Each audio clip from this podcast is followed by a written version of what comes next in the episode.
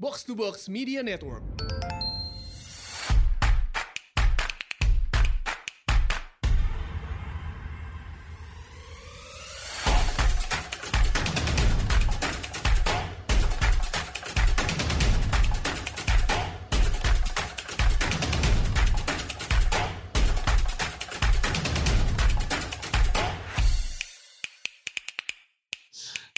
Selamat datang di Asumsi Bersuara dan sebelum kita mulai gue mau kasih tahu lu satu fakta menarik gitu ya.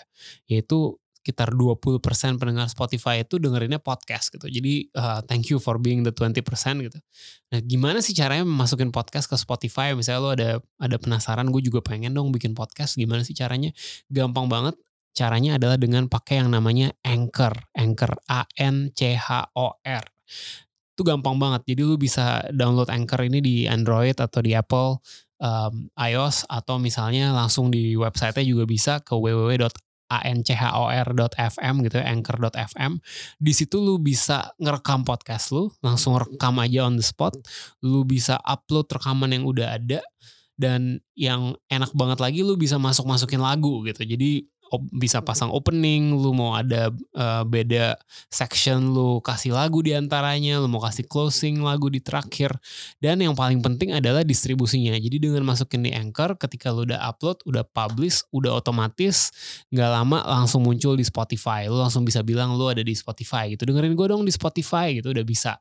Jadi langsung aja pakai Anchor, download lagi-lagi di Google Play Anchor atau di Apple App Store ya juga Anchor atau ke www.anchor.fm a n c h o sekali lagi Anchor. Dan kali ini uh, saya kedatangan tamu spesial lagi nih, uh, Mbak Tunggal Pawestri ya, uh, Tunggal P kalau di Twitter, uh, silahkan di follow juga.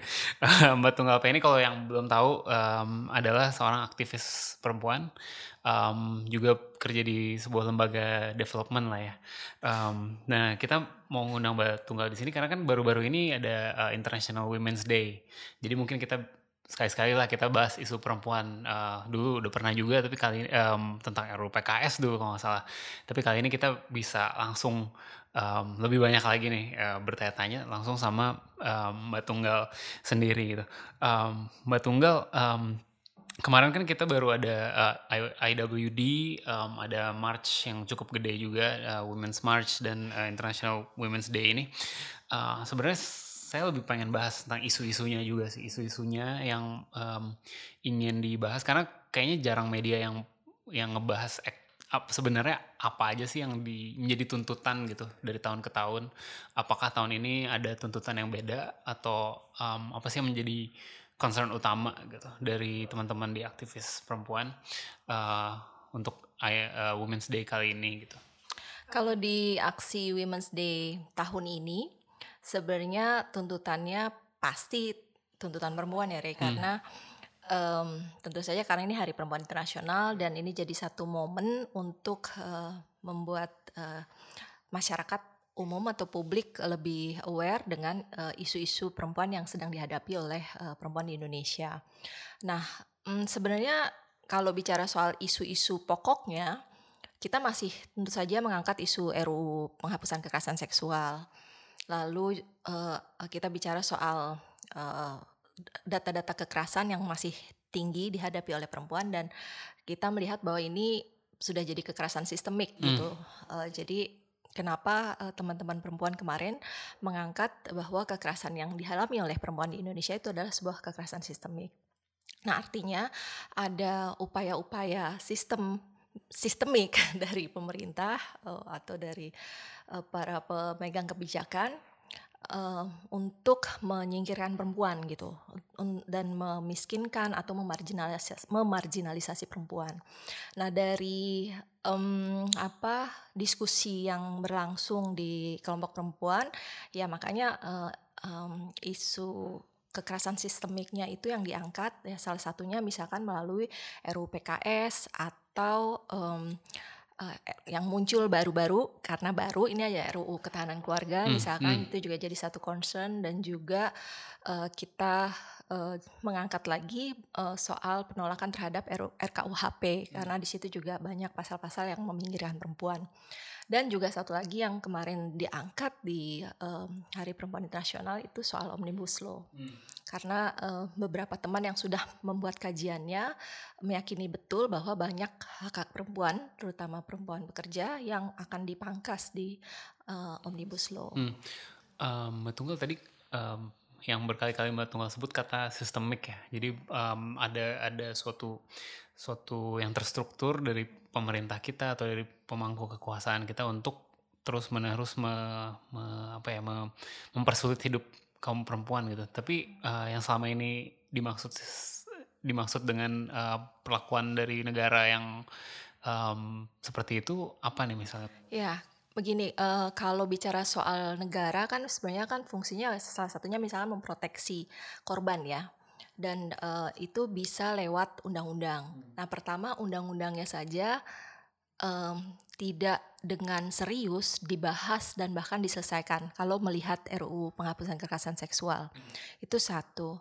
Uh, kedua kalau bicara soal undang-undang PKDRT soal uh, penghapusan uh, uh, kekerasan dalam rumah tangga itu juga kita masih punya banyak persoalan dengan uh, kurang baiknya implementasi uh, undang-undang PKDRT yang sudah kita miliki sejak tahun 2004. Hmm.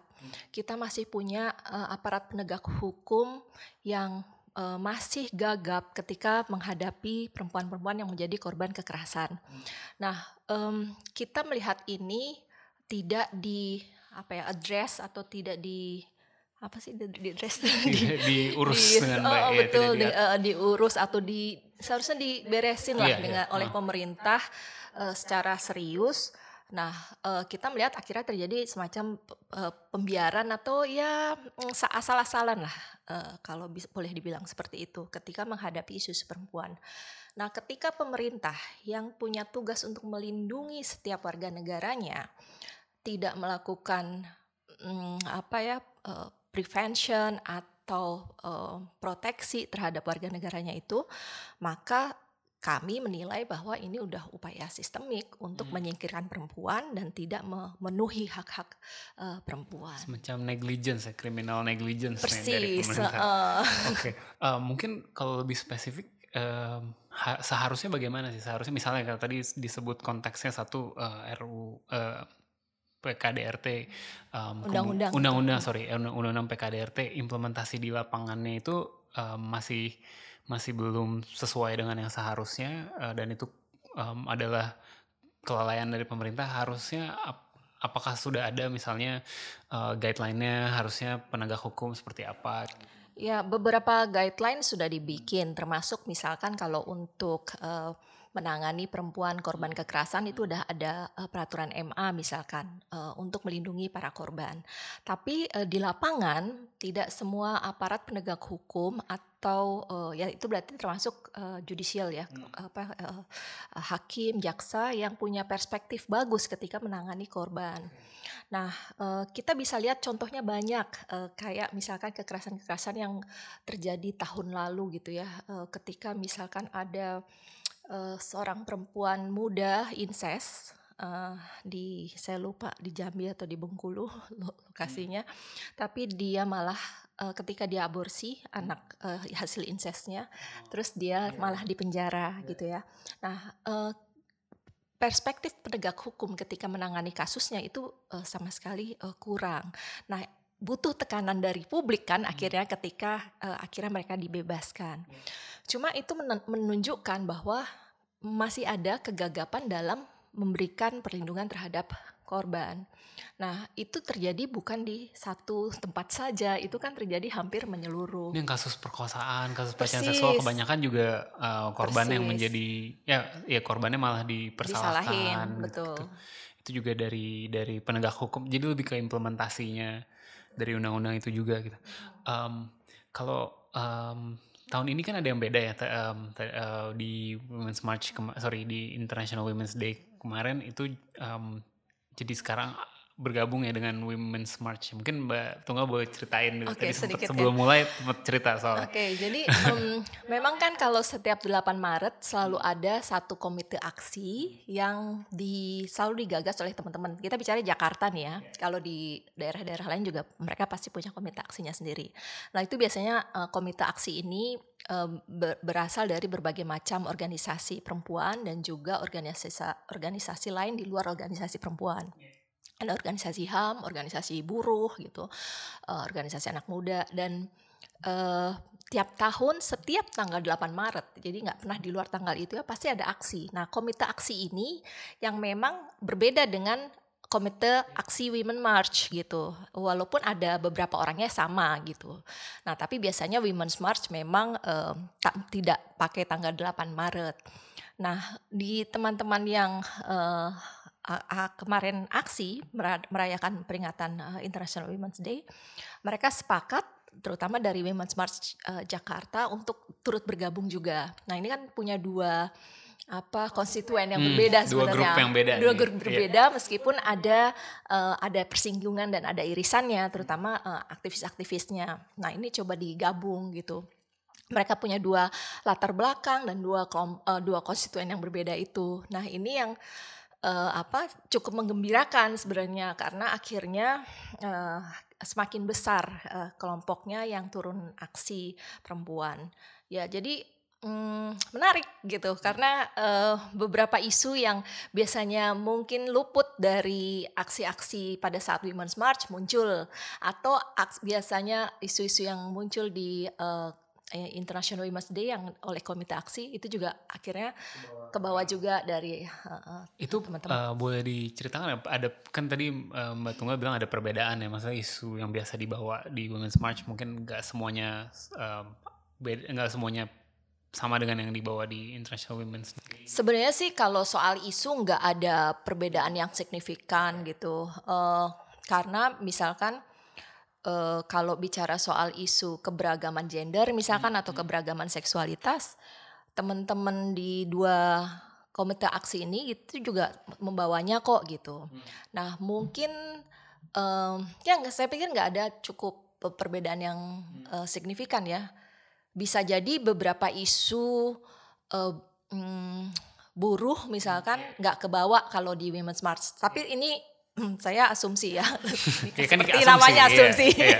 jadi eh, bisa jadi saya salah, tapi mungkin beberapa isu spesifik yang menyangkut eh, eh, isu buruh gitu nggak terlalu apa banyak di banyak luar gitu. Nah ada tapi nggak begitu masif ketika Women's March. Nah tapi eh, ketika di di isu yang apa sorry ketika di komite aksi yang IWD yang setiap 8 Maret itu itu pak itu banyak memang disuarakan karena memang salah satu masa konkret yang menjadi penyumbang masa aksi paling besar itu biasanya dari teman-teman eh, perempuan buruh. Oke, jadi em, di IWD kemarin juga banyak dari dari teman-teman perempuan buruh gitu kan.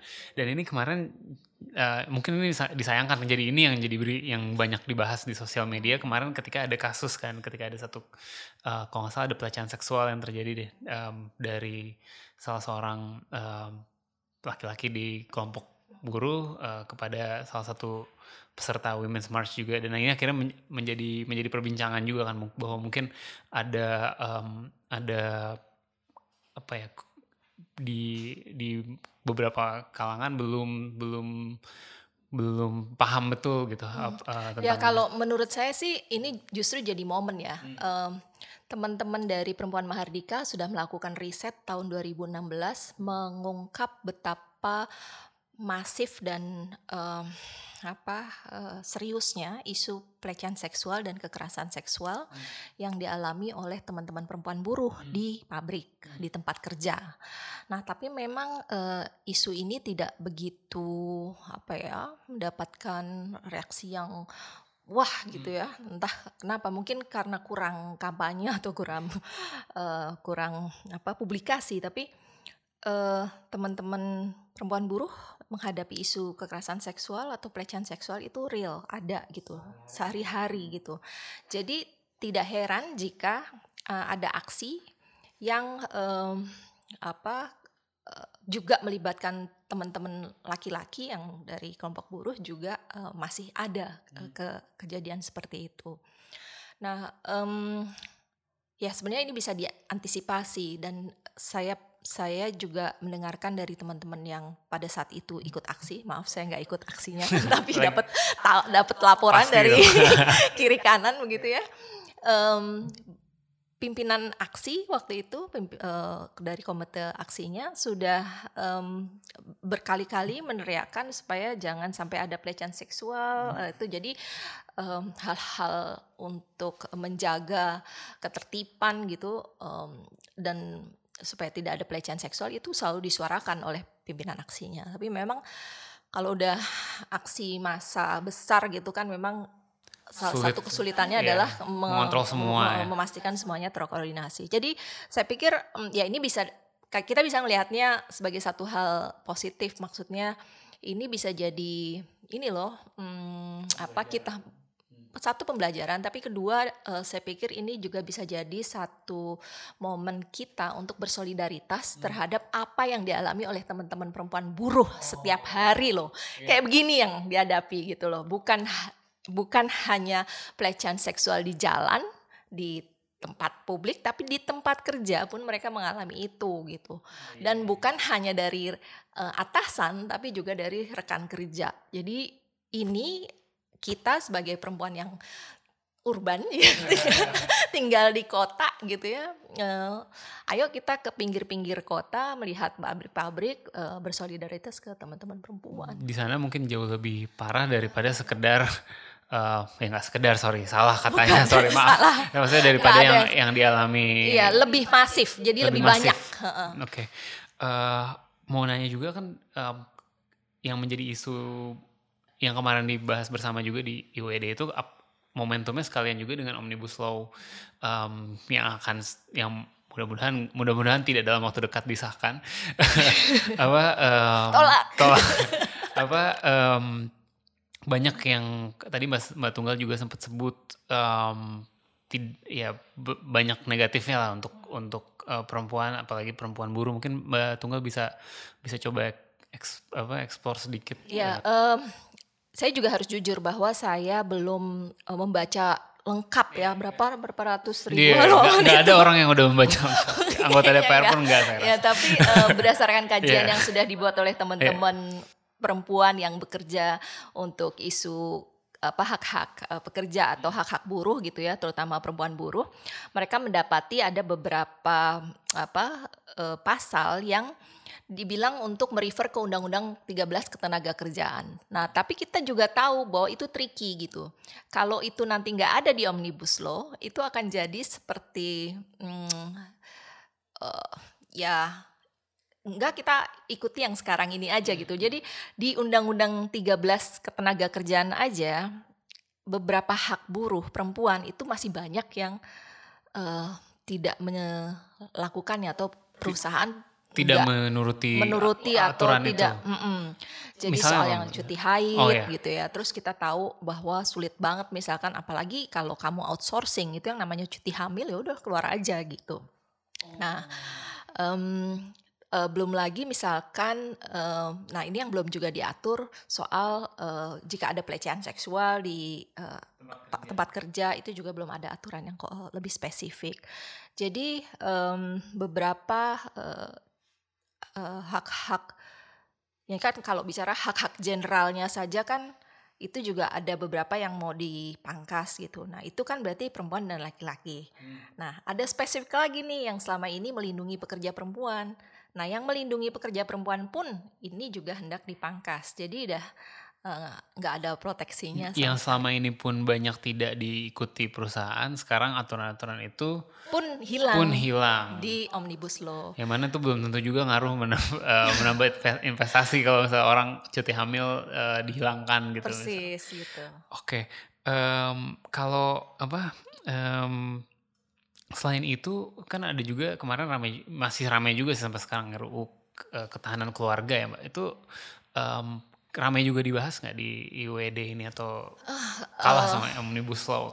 Enggak, uh, ramai juga kok terutama karena uh, juga apa ya banyak yang yang heran tuh saat ini masih banyak perempuan yang berteriak semestinya yang laki-laki juga nih karena kalau bicara soal keluarga kan ada laki-lakinya juga yang mereka juga sebenarnya terdampak nanti kalau RU ketahanan keluarga ini disahkan gitu.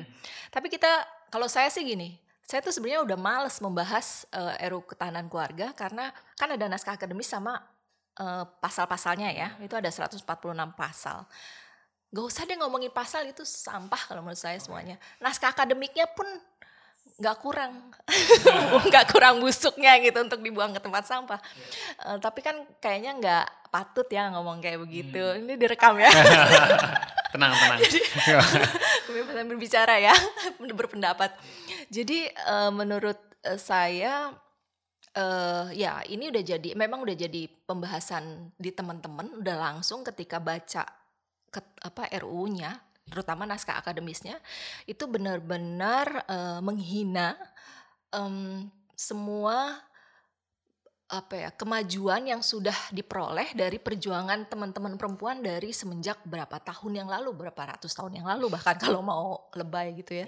Nah mm, ya terutama kemajuan yang kita peroleh sejak reformasi gitu. Eh, beberapa hal terkait eh, kita kan sudah ini abad 21 ya. Dan kok masih mau mendikotomikan gitu eh, atau membuat eh, posisi biner antara tugas laki-laki dan perempuan gitu seperti apa gitu. Dan itu udah eh, obsolete kalau di undang-undang perkawinan yang sebenarnya juga kita minta untuk direvisi gitu. Nah jadinya mm, ya kalau bicara soal diskusi sebenarnya kita juga satu sisi males mendiskusikannya. Karena kayak lu mendiskusikan apaan sih? Kita nggak mau. Ini udah berstop. Nggak bisa pokoknya lagi. tolak aja lah ini Iya, udah nggak perlu nggak even Karena- worth discussing. Nah itu. Itu gimana ya caranya? Iya. nah itu em, ya pokoknya diberhentikan. Jadi nggak ada kata lain selain memberhentikan pembahasan eh, RUU ini karena bahkan ketika mereka bilang iya kita butuh masukan mau masukan apa itu naskah akademisnya itu cara berpikirmu dalam membuat undang-undangnya aja udah salah gitu. Jadi cara berpikirmu dibenerin dulu gitu. Dan kita melihat bahwa ketika ya oke kita main ke semua persoalan yang kamu sebutkan. Kamu bilang soal isu pornografi, isu KDRT, ada isu perlindungan anak. Itu semua kita udah punya undang-undangnya. Sebagai DPR, you harus sebenarnya melihat implementasinya gitu. Hmm, justru itu lebih penting ya karena undang-undangnya nggak undang-undangnya nggak perlu ditambah-tambah terus kalau Persis misalnya kalau misalkan ada yang eh, apa eh, bermasalah kayak dilakukan aja tuh revisi terbatas di Undang-Undang Perkawinan yang soal menaikkan angka usia Eh, kawin, itu kawin, kan. iya. Nah, itu bisa. Kalau cuma merubah kecil-kecil aja sih ngapain lo bikin satu undang-undang baru lagi yang makan energi, makan duit. Emangnya duit siapa coba? Iya, justru itu Gue. insentifnya beda. Mereka justru pengen lah dapet gitu. Mbak Tunggal saya mau nanya soal ini sih, soal gimana eh, me- memainstreamkan isu perempuan gitu. Karena karena ya em, Mbak ya mungkin kemarin saya sempat baca di Twitter juga ada em, kalau nggak salah Mbak Hana ya Mbak Hana Al Rashid eh, ngepost tentang em, apa tentang pelecehan yang dialami atau gimana oleh oleh em, oleh ojek online kalau nggak salah. Kemudian uh, komen-komennya banyak banget kan dari um, dari ba- banyak banget lah dari mereka intinya kayak ah kok gitu doang, kok gitu kayak menurut mereka itu bukan hal yang salah gitu kan. Tapi kalau kalau kita lihat lebih jauh lagi emang susah juga me- me- memasyarakatkan uh, suatu isu yang yang mungkin buat mereka suatu hal yang nggak nggak nggak salah di mata mereka atau kayak bukan suatu hal yang menurut mereka salah gitu. Gimana ya ca- caranya baiknya? Sebenarnya saya pengen tanya gitu. Iya. Caranya gue juga bingung. Enggak deh. Gini, om ya kita ini PR-nya memang banyak banget ya kalau bicara soal isu perempuan. Kesadaran gender aja baru eh, mulai di Indonesia tuh kapan sih? Kita udah dibungkam, didomestifikasi dan semua nilai-nilai tradisional lama yang meminggirkan perempuan itu kan udah dari tahun jebot ya terus kemudian dilanggengkan oleh eh, Orde Baru oleh Su- Soeharto gitu. Dan eh ini bicara soal pelecehan seksual itu kayak baru belakangan gitu. Nah hal-hal yang saya nggak mau membandingkan tapi untuk isu-isu seperti ya FGC apa soal sunat perempuan, soal child marriage, soal rape atau ya perkosaan aja kita memang kita juga masih punya beberapa orang yang punya pandangan ya kayak misalnya child marriage masih melanggengkan itu gitu atau bicara soal sunat perempuan itu udah jadi tradisi di beberapa uh, wilayah gitu dan itu persoalan serius juga gitu. Tapi ya itu menganggap itu persoalan biasa. Hmm. Apalagi tanda kutip ya, catcalling gitu.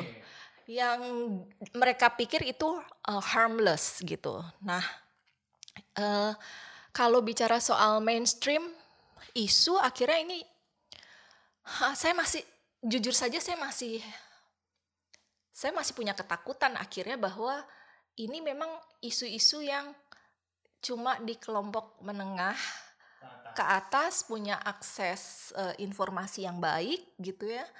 Dan uh, uh, ya mungkin banyak bacaan gitu um, terpapar dengan beberapa isu.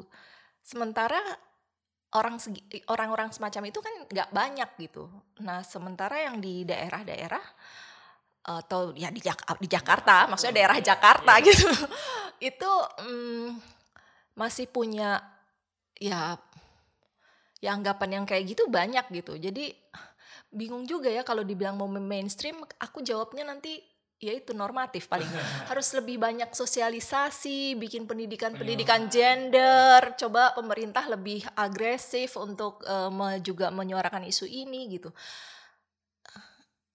Yang memang belum dilakukan sih cuma mungkin itu satu hal gitu. Tapi juga misalkan keterlibatan laki-laki gitu ya. Hmm, saya, saya sih seneng gitu ketika ngelihat laki-laki berantem sama laki-laki gitu.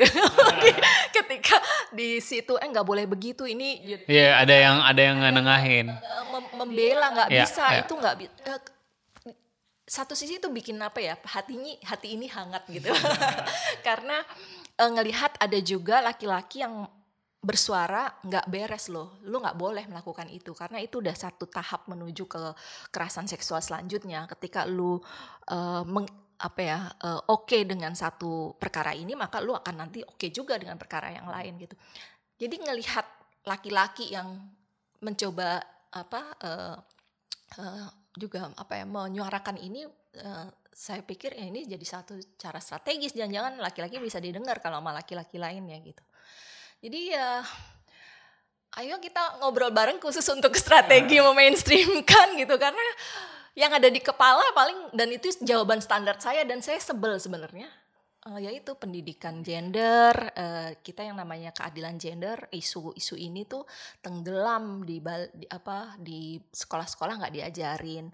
Terus nah tapi kan isu penghormatan terhadap manusia kan ada kan hmm. gitu. Emangnya nggak ada ya gitu?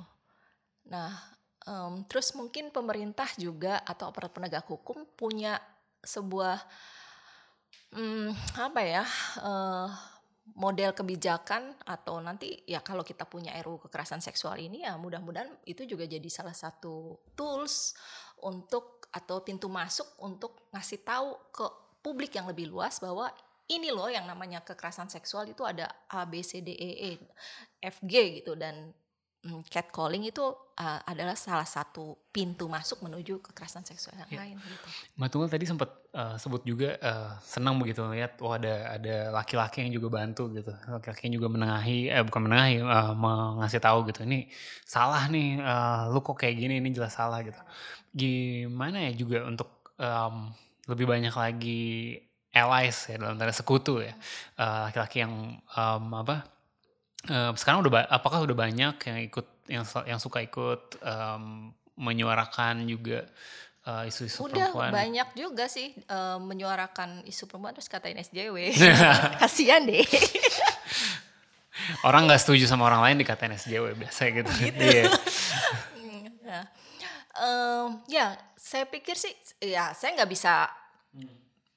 bilang lain hal ya saya cuma mengamati atau mengobserv dari uh, diskusi yang ada di uh, Twitter misalkan ya memang saya tahu lebih banyak kok sekarang uh, teman-teman laki-laki yang juga uh, bersuara gitu uh, apa memberikan dukungannya kepada isu-isu perempuan.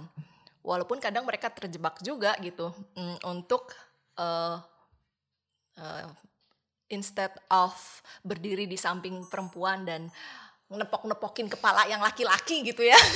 Ngapain kepala gue? Nah, uh, um, itu mereka justru malah ngasih tahu yang perempuan untuk ngapain. Nah itu hmm. mansplaining gitu. Nggak usah nggak usah ngurusin kami deh. Itu urusin temen-temen lu aja yang laki-laki gitu. Uh, ya ini juga karena belum ada dialog yang lebih banyak ya me, apa me, ya memuat atau juga uh, mendiskusikan hal-hal semacam ini uh, saya pikir kalau banyak dialog terus juga uh, ya kayak apa hal-hal atau diskusi semacam ini didengarkan lebih banyak orang mungkin ini bisa jadi mm, apa uh, trigger gitu pemicu bagi diskusi-diskusi semacam itu sejenis. Mbak Tunggal kalau menurut Mbak Tunggal um, politisi-politisi perempuan kita udah cukup uh, nyaring belum bersuaranya menyuarakan isu-isu kalau dari desibelnya sih nyaring. Desibelnya. isinya itu. Nah gini, hmm, waktu RUU KK uh, pertama kali RUU Halu ya ketahanan keluarga mu, tiba-tiba muncul, ada rasa kekecewaan yang begitu besar yang saya apa ya uh, rasakan gitu. Dan uh, ini saya jadi ingat ketika saya bersama dengan teman-teman perempuan lainnya pasca 98 salah satu agenda politik kita waktu itu soal keterwakilan perempuan uh, saya waktu itu masih kerja di Setro. Setro itu Center for Electoral Reform.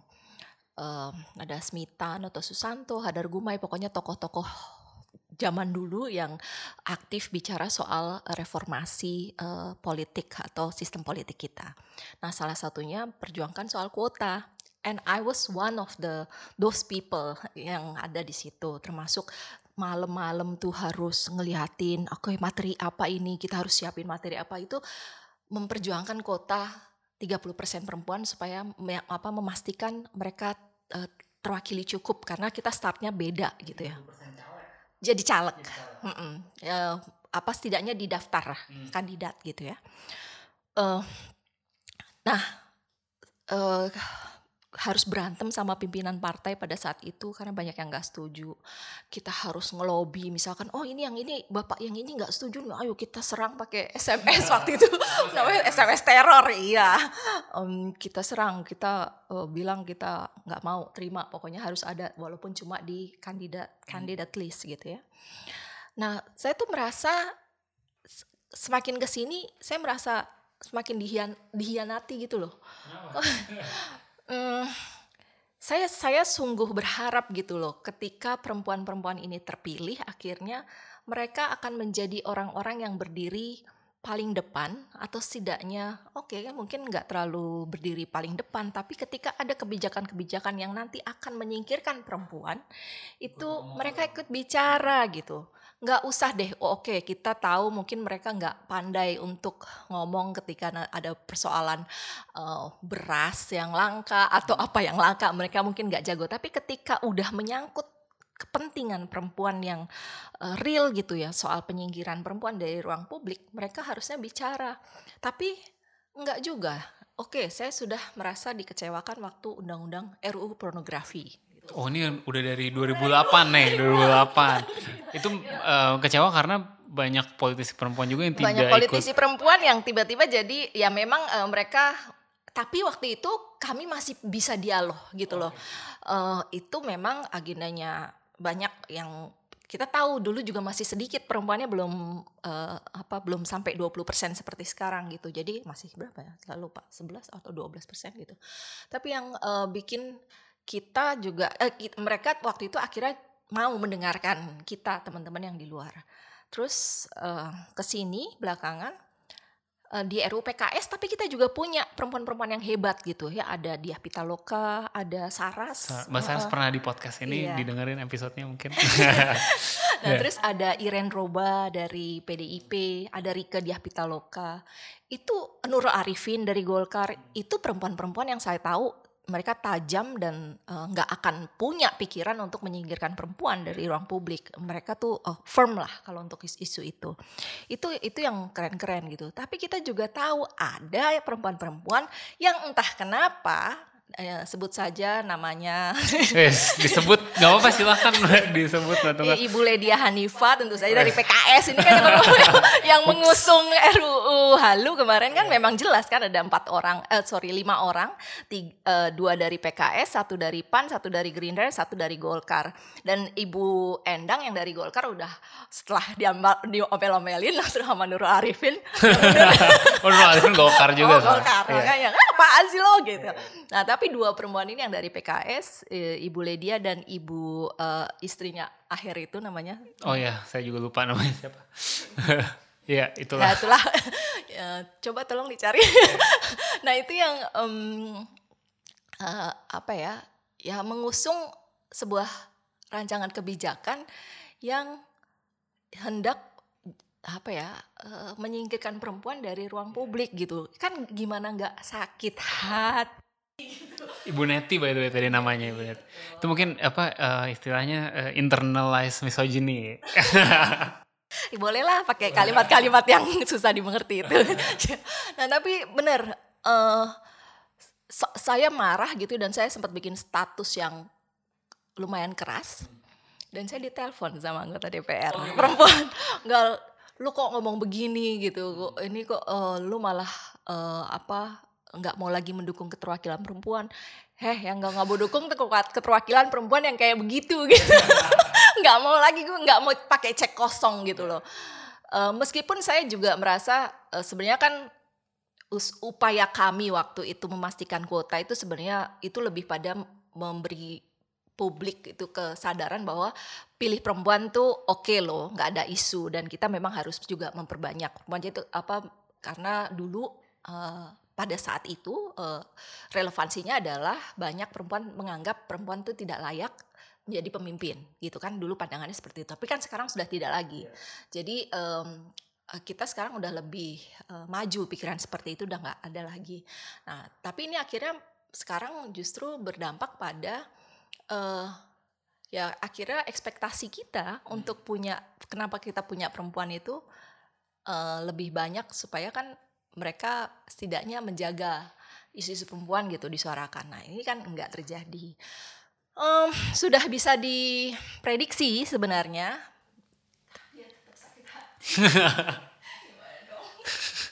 Kalau kalau sebaliknya ada nggak politisi mungkin yang laki-laki tapi justru sangat mendukung Ada, ada ya, banyak, mungkin bisa eh, disebut juga, juga. namanya biar Ya kalau yang laki-laki ada misalkan hmm, kalau sebenarnya kalau dulu eh, yang kalau yang sekarang saya belum terlalu paham ya tapi kalau dulu Kang Maman Kang Maman tapi saya nggak tahu ada masuk lagi apa enggak terus sama ini kakaknya Neng kakaknya Neng Dara atau kakaknya Nong Daro Nong Darol Ma- eh, dia kan juga punya kakak di situ. Itu juga lumayan oke. Eh kalau yang sekarang aduh maaf ya belum Belum ada. yang bagus Oh, yang bagus-bagus nggak lolos yang shining gitu gitu belum ada Mungkin Mbak Tunggal kali di 2024 nggak ya?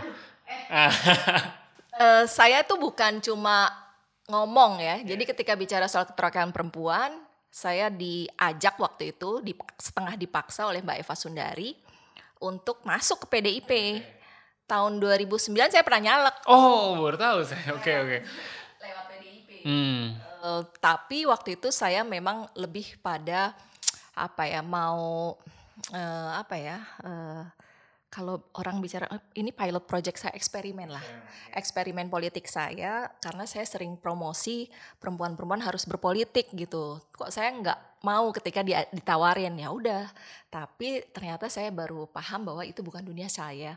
Eh, kalau di dalam politik tuh feodalisme begitu kuat. Jadi saya nggak bisa yang namanya harus ya terus eh, ya nggak bisa. Terus eh, apa ya ter- kalau biasa belak belak belak belak belakan itu eh, saya juga nggak bisa harus nahan harus omongan harus sedikit dikontrol. Ya dikontrol bisa tapi kalau udah ada yang nggak benar kan harus dimunculin gitu. Saya nggak bisa. Saya pikir nanti saya malah keracunan gitu kalau terus di dalam. Jadi saya em, saya waktu itu maju buat provinsi Yogyakarta dan suara saya kayaknya suara terbanyak kedua gitu. Tapi yang itu cuma dapat satu kursi di situ. Saya saya orang baru loh. Bukan orang Kulon Progo waktu itu. Dan dan ribuan uh, suara yang saya peroleh. Bukan cuma ratusan. Dan saya cuma weekend aja ke sana. Tapi fokus fokus uh, target grupnya siapa? Waktu itu saya target grupnya adalah teman-teman uh, people living with HIV misalkan uh, teman-teman transgender, teman-teman minoritas. Jadi ke uh, anak-anak muda hmm. gitu dan mereka yang kerja gila-gilaan di basis. Hmm. Saya nggak bisa ngomong Jawa juga. jadi ya itu ketika di list gitu udah banyak yang pada mau nyoblos saya jadi batal gara-gara tempat tinggal. Yang lain kan Kulon Progo, Kulon Progo saya Tangerang Selatan. ini orang mana? Batu kan namanya doang nama Jawa, tapi bukan orang Jawa. Ya itu jadi uh, uh, saya memutuskan akhirnya setelah dari situ untuk berhenti gitu. Jadi hmm. kalau ditanya lagi apakah saya mau ke depan jadi politisi? Mbak Tunggal, um, ideal world buat Mbak Tunggal nih, um, kalau atau dari teman-teman uh, gerakan perempuan, teman-teman feminis, dunia yang ideal atau Indonesia yang ideal tuh kayak apa gitu? Ada bayangannya? Kita pengen tahu nih, um, yang bener-bener surga di, dunia. Iya. uh, ya bicara soal apa yang diinginkan di dunia yang ideal ini meskipun kayaknya susah banget ya bayanginnya yeah. itu kapan terjadi gitu. Pokoknya if you had a magic one apa yang ting, ting gitu, gitu ya. Yeah. Uh, kita semua bisa bebas menjadi diri kita sendiri. Uh, semua orang punya respect dan penghormatan dan terbangun yang namanya solidarisme, eh, solidaritas dan kolektivisme. Jadi nggak um, ada lagi orang uh, harus cari air berjalan berkilo-kilometer juga gitu jadi infrastruktur kita ter, terpenuhi terus juga nggak uh, ada lagi ibu yang mati karena melahirkan nggak ada lagi anak yang mati karena kekurangan gizi nggak ada lagi um, uh, orang yang dipenjara karena melakukan kekerasan seksual atau korban yang trauma karena mengalami uh, kekerasan seksual. Hmm. uh, itu kali ya. Uh, terus ya semua orang dengan beragam ekspresi gender orientasi seksual identitas gendernya itu bebas berekspresi apa aja. Terus um, ya satu lagi Hyun Bin main ke Jakarta siapa wah ketahuan gue bukan penggemar nggak tahu itu siapa drama Korea enggak ini gue bercanda banget ini kalau uh, lo uh, kerja setiap hari di isu-isu ini ya. Kadang lu butuh satu kompartemen di kepala lu yang lu isi dengan hal-hal yang ajaib. Menyenangkan. Ya? Menyenangkan. Jadi kalau lu lagi stres lu kabur ke situ gitu. Nah, itu Penting. tempat kabur gue. Sekarang ini. Mbak Tunggal makasih banget atas waktunya udah datang ke studio kita buat ngobrol-ngobrol soal isu-isu um, yang penting untuk dibahas ini soal isu-isu perempuan. Thank you banget Mbak Tunggal.